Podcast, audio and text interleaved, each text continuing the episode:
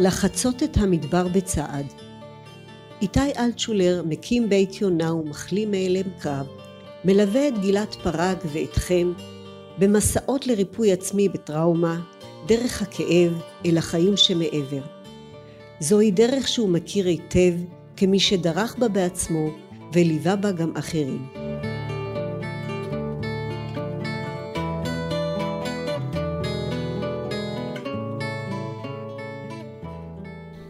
פרק 16 סיכומים ותוכניות לעתיד גם לתהליך ריפוי יש סוף. הייתי רוצה לדמיין את הסוף כחציית קו שבו הכאב והסבל נותרים מצידו האחר. אך זה לא בדיוק מה שקורה. הם, יחד איתי, ממשיכים הלאה, רק שהכוח המניע עכשיו הוא החיות. והם נשארים, עולים, יורדים, אך נמצאים באיזון חוזר כחלק שווה מחלקיי האחרים. הם לא השולטים. אני לא מגדירה את עצמי יותר דרכם. סוף המסע הוא רגע מורכב. מצד אחד נראה כסיומו של מסע ארוך, מתיש ומפחיד, מצד שני מרגיש כאילו עבר בצעד אחד. רגעים רבים נשמטים מהזיכרון והעיניים מביטות קדימה. ועם הסיום מגיעה הפרידה. יש שהפרידה קשה להם. יש שמושכים את הפרידות, עומדים בדלת ומסרבים ללכת. ויש שמקצרים אותן מאוד ועוזבים בחטף. במסע הפרידה היא חלק בלתי נפרד מהריפוי והיא נחווית בקלות הולכת וגוברת. כך, גם הפרידה מבית יונה והשותפים לדרך היא עוד אחת מהפרידות ונחווית ככזו.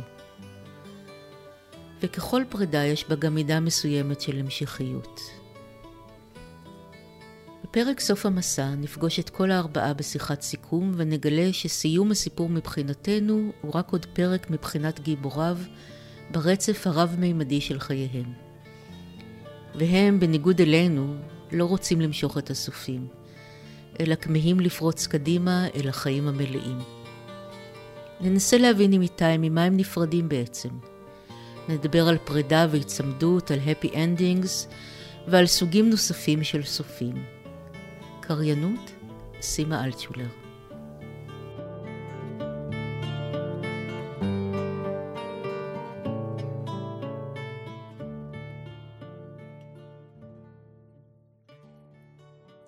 מחוץ לטווח החשיבות.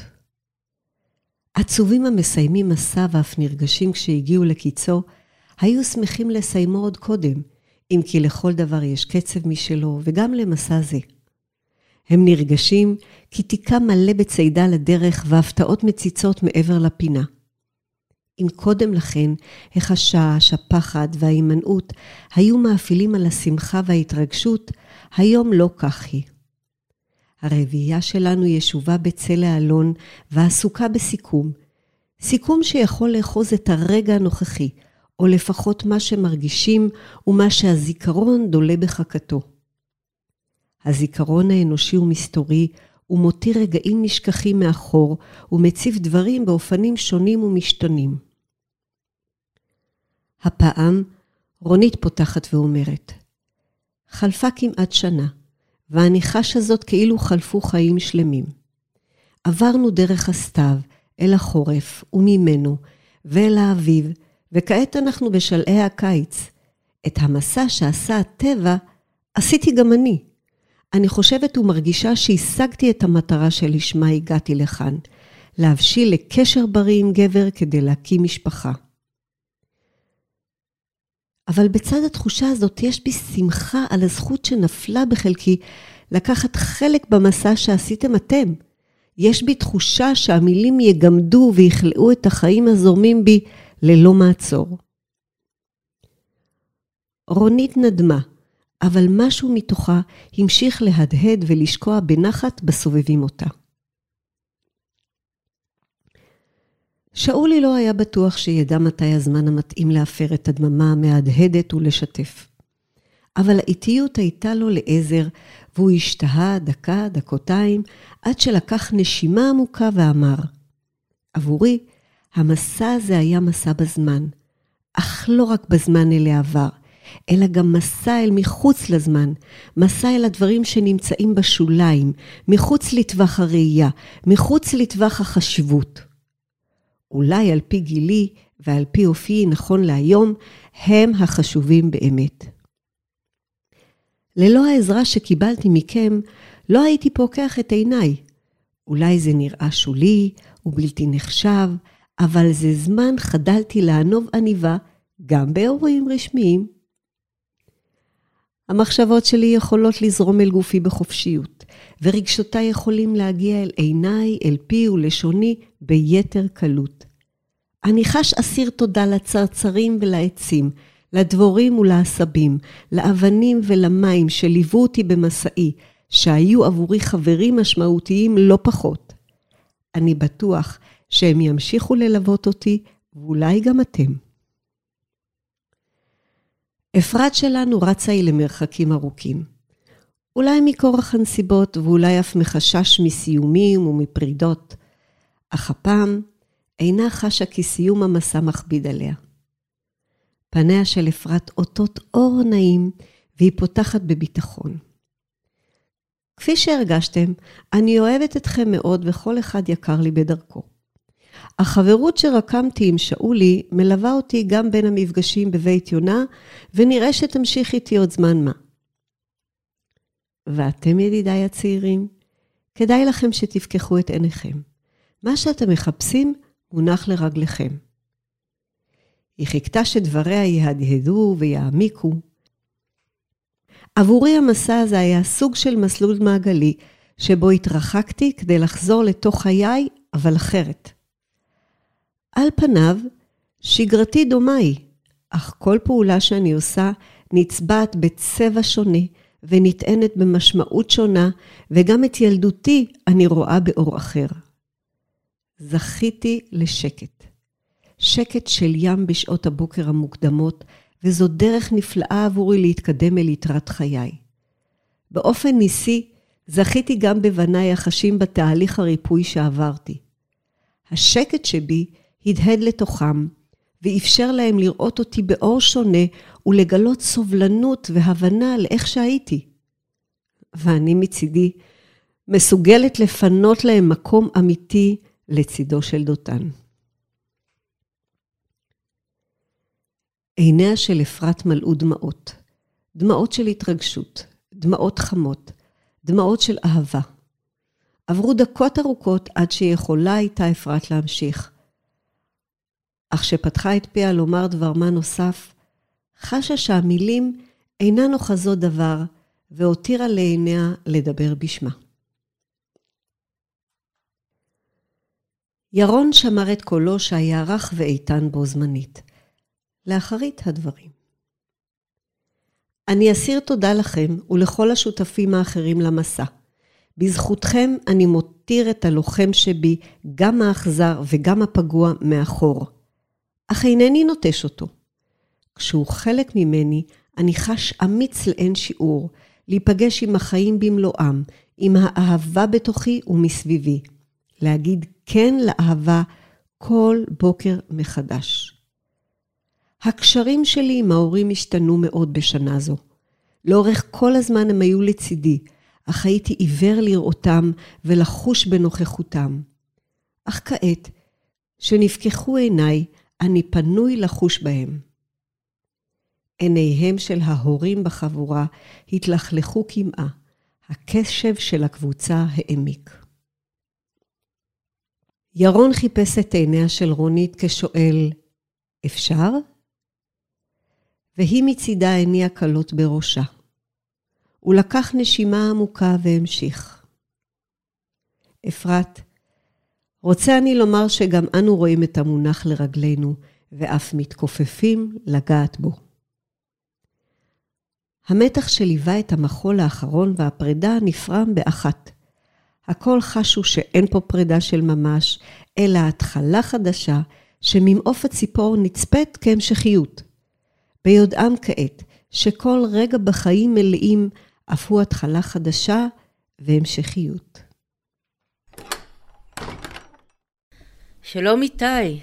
שלום גילת. אז מה, הגענו לסוף המסע, אנחנו נפרדים? כי אתה כבר נהיית חלק מהשבוע שלי. לא פשוט. זה הדדי. כן, אז מה, איך, איך עושים את זה? בקלות. באמת? ספר לי על זה. למה קשה להיפרד? קשה להיפרד כי אנחנו מאוד בקלות אה, מתחברים לדברים, והרבה פחות בקלות נפרדים מאותם דברים. והצורך שלנו שיהיה לנו וש... ושהדברים יימשכו באותה דרך מוכרת וידועה, היא כנראה שאיפה אנושית אה, בסיסית. הפן החיובי של העניין, שזה דבר שניתן אה, להתאמן עליו ולתרגל אותו, כמו כל שאר הדברים שדיברנו עליו לאורך המסע. וכשזה נעשה, אז זה הופך להיות יותר קל. לא קל, אבל יותר קל. איך זה מתחבר לנושא של uh, החלמה מפוסט-טראומה? היכולת להתנתק, היכולת להיפרד. היכולת להיפרד, לא להתנתק. היכולת להתנתק זה חלק מהכלים המופלאים שיש לאדם להתמודד עם מצבים קשים. היכולת להתנתק כשהיא עושה עבודה במקומות שלא צריך, יוצרת את הפוסט-טראומה. והיכולת להיפרד שונה מהיכולת להתנתק, במובן הזה שהיא משאירה קשר אל מה שהיה, ופותחת דלת למה שיהיה.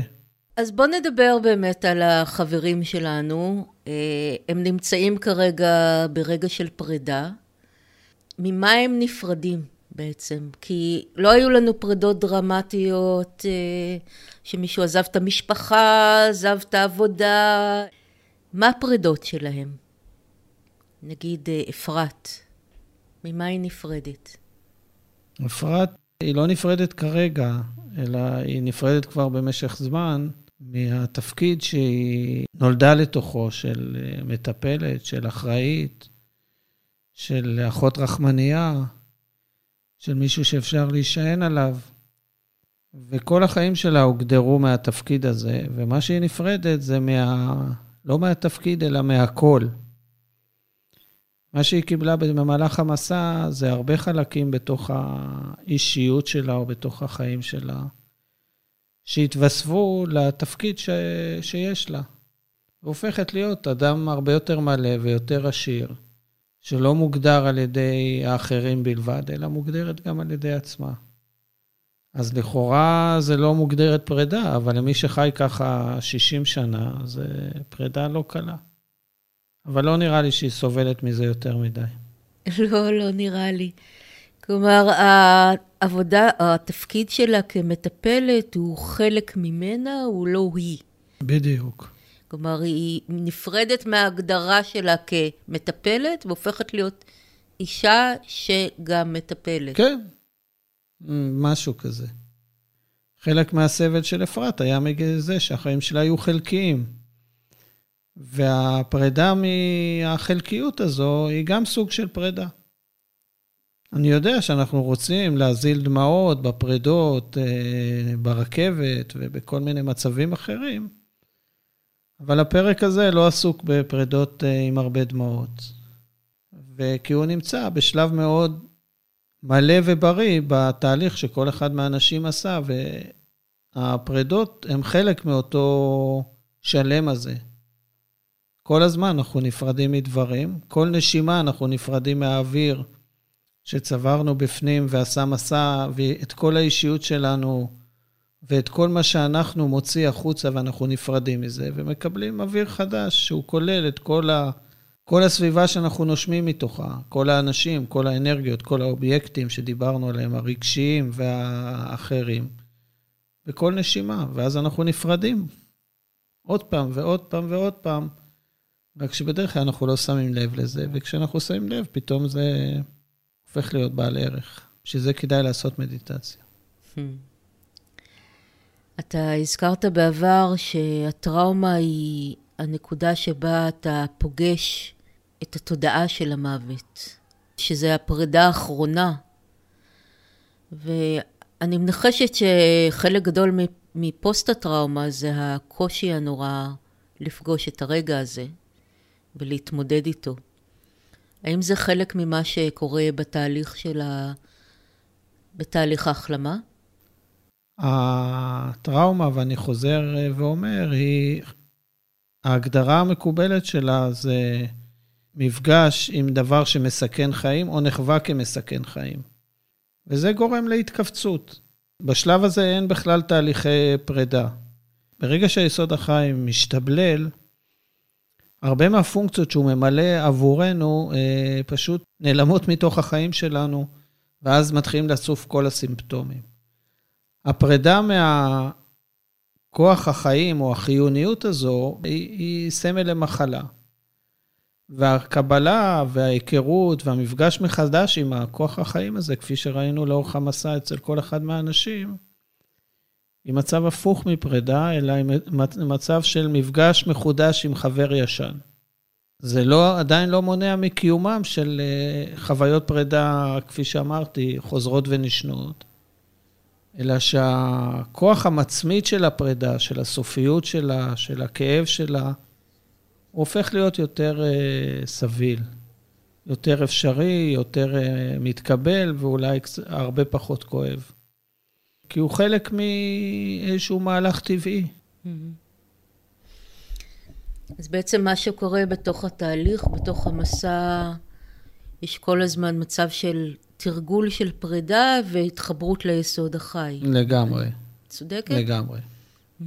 ואם את רוצה שבכל זאת נדבר על הנושא של המוות, שהוא באמת איזה סוג של פרידה אה, שאנחנו לא באמת קולטים אותה לאורך החיים, אבל היא מאיימת עלינו, ו, אה, או מאיימת על חלקנו בצורה מאוד דרמטית, כיוון שאנחנו לא יודעים בדיוק מה זה, ויש בה משהו מהסופיות שאין בה המשך, כמו בפרידות של המסע הזה, אלא אם כן מישהו מאמין ב... הישארות הנשמה, או בגלגול נשמות, או משהו כזה, אז למי שמאמין, אז יש לו, גם בזה אין פרידה סופית, אבל מי שלא מאמין בדבר הזה, או לא רואה את הדברים בצורה הזו, אז יש לו פרידה שהיא באמת יוצאת דופן וחד פעמית בחיים. שהיא באמת סופית ולא הפיכה. ייחודיות של החוויה הזו, יש בה משהו שקשה מאוד להתכונן אליו. ההכנה לתוך ה... לפרידה הזו, היא, היא גם מאפשרת לנו לחיות uh, חיים מלאים, כי הנוכחות של הסופיות של החיים נותנת גם ערך ומשמעות לחיים. אם uh, נדבר, נחזור לחברים שלנו, אז שאולי עובר תהליך של uh, פרידה או השלמה של פרידה מאח שלו. אה, שאולי, אני חושב שהוא נפרד מאח שלו בשלבים הרבה יותר מוקדמים במסע, ואני חושב שהוא בעיקר אה, נפרד מהכלים ששירתו אותו בהתמודדות עם האובדן של האח. הנוקשות, המסגרת, הדבקות במשימה, ובסיפור הזה הוא, הוא ממשיל את זה, הוא מתאר, אני הפסקתי ללבוש עניבה. התחלתי לחבר בין הראש לבין הלב, בין הרגש לבין השכל, משהו יותר אה, רציף, יותר אורגני, והוויתור וה, על העניבה, או הוויתור על העולם הרציונלי והנשלט, הוא פרידה מאוד גדולה מבחינתו, אם כי אותה הוא עשה, כמובן, כמו כל דבר בתהליך הזה בהדרגה, אבל זה, אם, אם אני מסכם את תהליך ההבראה שלו מבחינת הזווית של הפרידה, אז זה האספקט של הפרידה שלו. כשמהאח, אני חושב שהוא נפרד בדרך שהוא נפרד אפילו כשהוא היה יותר צעיר, אבל הסייד אפקט של הדרך שהוא בחר, או לא בדיוק בחר להיפרד ממנו, השפיע על, ה... על רמת החיוניות שלו ועל הנטייה שלו להגיע לדיכאון. זה נראה לי יותר שהוא פחות נפרד ממנו בעבר, אלא יותר אה, הסיט את עצמו הצידה. אה, יצר איזושהי, איזשהם כלים להתנתקות. זה בדיוק מה שדיברת עליו, על ההבדל בין התנתקות לבין פרידה. אז אה, אני, אין לי אלא להסכים איתך. בוא נעבור לירון, ממה ירון נפרד? אני חושב שירון נפרד מ... מהאתוס של הגבריות כפי שהרבה מאיתנו גדלים עליה, או גדלים עליו, על האתוס. ובמהלך המסע הוא, הוא מגלה סוג של אה, רגישות אחרת, אומץ אחר, חברות אחרת. הוא מגלה עדינות הוא מרשה לעצמו לתת מקום לחלקים העדינים בתוכו. והשאלה שגבר מסוגו שואל את עצמו, אז איזה מין גבר אני? והפרידה מבחינתו הוא להישאר גבר, אבל גבר מסוג שמבחינתו הוא חדש. ודווקא החידוש או הווריאציה החדשה על הגבריות פותחת בפניו אופק לקשר אה, מאוד אה, גברי עם אה, אישה, עם רונית, כפי שאנחנו מבינים מהסיפור.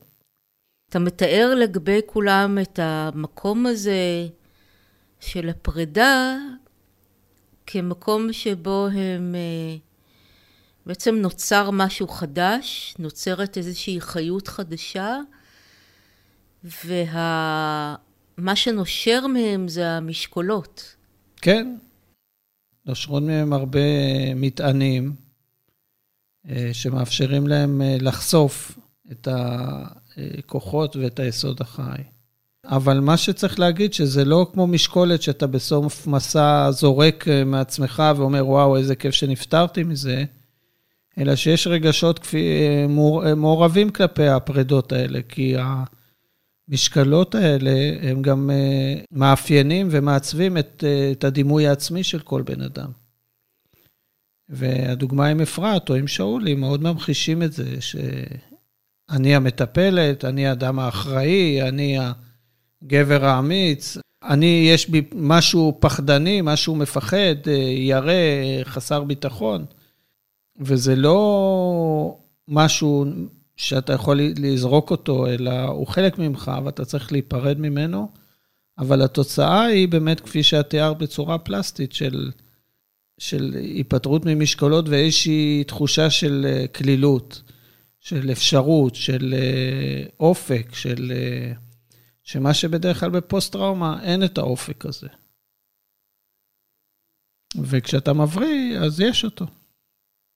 זה מעניין, אנחנו שוב חוזרים למקום הזה, ואני רוצה להדגיש אותו כי הוא נורא לא מובן מאליו, שאתה אומר, אתה מבריא מפוסט-טראומה. לרוב מדברים על ללמוד איך לחיות עם זה. ובכן? אתה רוצה להגיד על זה משהו, כי, כי זה לא מובן אני לא אמרתי על זה כל, ה, כל המסע, אין לי מה להגיד כן, על זה יותר. כן, אבל אתה יודע, קשה להאמין, והנה אנחנו נתקלים פה פתאום באנשים שהם... נמצאים אחרי, וכל הסיפורים שלך כאן הם סיפורים אה, על דמויות פיקטיביות, אבל על מקרים אמיתיים. ואני רוצה לחזור ו- ולהתפעל מהנקודה הזאת שיש פוסט-פוסט-טראומה. זה מדהים אותי. שיש לזה זמן, יש לזה קצוב. כן, לא בהכרח הוא נמשך כמו המסע שאנחנו דיברנו על שנה, לפעמים זה נמשך יותר. אבל עדיין יש לזה סוף, והסוף הוא לא שאני נזהר כל הזמן מהטריגרים אה, שיקפיצו לי את, ה, את האירוע, או כמו סרטן, שאני מחכה מתי יבוא לי ה, ה, הסרטן הבא, או ה, מתי יתפרץ הסרטן. אלא שהכלים שיש לי, או הכלים הטבעיים שיש לי להתמודד עם החיים, מאפשרים לי לפגוש את הטראומות הבאות שהבטחנו שהם יגיעו, ממקום של כוח, ממקום של יכולת, ממקום של גמישות, ממקום של אה, חוכמה. ובעיניי זה... אין הבראה גדולה מזו. לגמרי. בוא נדבר על רונית. רונית, אה, אני מרגישה שהיא מורידה בעיקר אה, שריון. אם, אם קודם היה משקולות, עכשיו שריון, אנחנו בענייני מתכת, זה נפלא. כן, אני, אני מסכים איתך, אני מסכים שהיא מורידה שריון. זה נורא מפחיד. אבל הש... השריון, אה, מצד אחד היא מורידה שריון, אבל כשאדם אה, מפחד כל הזמן, אז, אה, אז אולי כלפי חוץ זה נראה שהוא שולף קוצים, אבל מה שהוא חווה בפנים, זה מין ממברנה כזו שרועדת כל הזמן ומשקשקת לא רק את הבטן, אלא את כל המערכת. ופתאום הממברנה הזו מפסיקה להדהד, היא נמצאת שם, כי אין דבר יותר חשוב מהפחד בשביל להתמודד עם החיים. אבל לפחד כל הזמן, בלי מידה, זה, זה, זה כבר לא חיים. ופתאום מה שנהיה לה, היא מורידה את השריון כלפי חוץ, אבל היא, היא מפתחת הרבה שקט כלפי פנים, ואז, ואז במסגרת השקט הזו שדיברנו עליו בהתחלה, בהתחלה, יכולה לחזור אה, רונית החיונית שדיברנו עליה בפרק אה, הקודם או לפני הקודם. והמאוהבת. והיא גם אה, פותחת דלת לאהבה, כן. כן. אני חושב שהמבט מבפנים והמבט מבחוץ הוא קצת שונה. זאת אומרת, למשל, אם אנחנו נדבר על ילד שהוא אה, בעייתי, כעוס, תוקפן, אלים, בכיתה, בסביבה, עם ההורים, הרבה פעמים אה, הוא פשוט ילד נורא נורא מפוחד. Mm-hmm. וכשהוא לא צריך להיות מפוחד, אז הוא יכול אה, לא להיות אלים ולא להיות תוקפן, ולא, אז אפשר להגיד שהוא הוריד את השריון, אבל הוא למעשה הפסיק לפחד. הוא הפסיק שיהיה איזה טריגר שמניע אותו כל הזמן להגן על עצמו, כי הוא מרגיש מוגן. ואני חושב שהדבר הזה קרה גם לרונית, וכל מי שמסביבה ייהנה מזה בגדול. נהדר. אני גם חושבת שהחיבור שלה לירון יכול להתאפשר בזכות העובדה שירון אה, השיל את הירון הקודם, כלומר הגבריות הלוחמנית שהייתה בו נשרה והוא יכול לפגוש אותה עם הרבה יותר רוך, יכול להתקבל הרבה יותר בקלות אצל רונית. כן, אבל מהצד של, אה, של הזוגיות שלהם, לדעתי, יש להם עוד דרך ארוכה, ורונית צריכה ללמד אותו עוד הרבה דברים. אבל מה שהיתרון לעומת המצב הקודם, שהוא פתוח ללמוד. Mm-hmm. אני מניחה שגם אצלה יהיו עוד גלים, כמו שדיברת עליהם. זה לא לגמרי תהיה פטורה מהדרמות. נכון. טוב, אולי נפגוש אותם בטיפול זוגות עוד כמה שנים. לא נראה לי שהם יצטרכו, הם ידעו לפתור את זה לבד, הם לא צריכים טיפול. אתה לא חושב כלכלית, איתי. אה, נכון. נכון, נכון. כן, הדרך שאני עובד בה היא מאוד לא כלכלית, כי היא לא מעוניינת שאדם יחזור אליך עוד פעם. לקוחות חוזרים הם בעייתיים. אבל גם לקוחות חוזרים זה לא מרגש, אותי מרגש זה הניצחונות האלה והיכולת להמשיך ולנצח. והיו לך הרבה כאלה לאורך הדרך. כן, היו לא מעט, והם uh, עשו דברים מדהימים, מתמודדים, החיים הם מורכבים לכולם. אה, יכול להיות שחלקם גם המשיכו והלכו לכל מיני טיפולים, אבל עדיין הם היו, הדברים המהותיים אה, הם בידיים שלהם, וזה מה שחשוב. אתה שומר על סוג מסוים של קשר עם האנשים אחרי? עם, עם חלק מהם, כן. עם חלק מהם. זה תלוי ברצון של האנשים, בר... תלוי ב... בדינמיקה, כן. Mm-hmm. אז זה, זה לא פרידה חדה. זה לא, זה לא פרידה חדה, אבל זה לא גם לא קשר שהם מת, מתקשרים אליי להתייעץ איתי, אלא סתם, אה, זה משהו יותר ברמה החברית, מה קורה, מה פה, מה שם. Mm-hmm. לא ברמה של uh, הגדרת התפקיד שהייתה במהלך המסע. אז הם הופכים להיות אנשים חופשיים, חוזרים אליך חופשיים. חוזרים אליי uh, כחברים, כן. כן, נפלא. כן. אז בוא נעשה עוד דבר כזה. המסע נסגר, אבל בוא נעשה עוד פגישה חברית אחת. פעם נזמין גם את סימה, ונדבר קצת על מה שעבר עלינו בתקופה הזאת, כי אני יכולה להגיד שעליי עבר הרבה. גם עלינו. גם עלינו, גם על סימה וגם עליי עברו דברים, ואני אשמח uh, שנשתף אותם ב... ואת המאזינים בצד הרפלקסיבי הזה. אני רוצה להודות לך מאוד על המסע ועל זה שהעברת אותנו אל הצד השני. וניפגש לסיכום ממש בקרוב. בכיף, ממש בכיף. תודה איתי, להתראות. תודה, גילת, והיה לי ממש ממש כיף uh, להעביר איתך את המסע הזה וליהנות מהמבט שלך ומהשאלות. תודה איתי ולהתראות. ביי. ביי.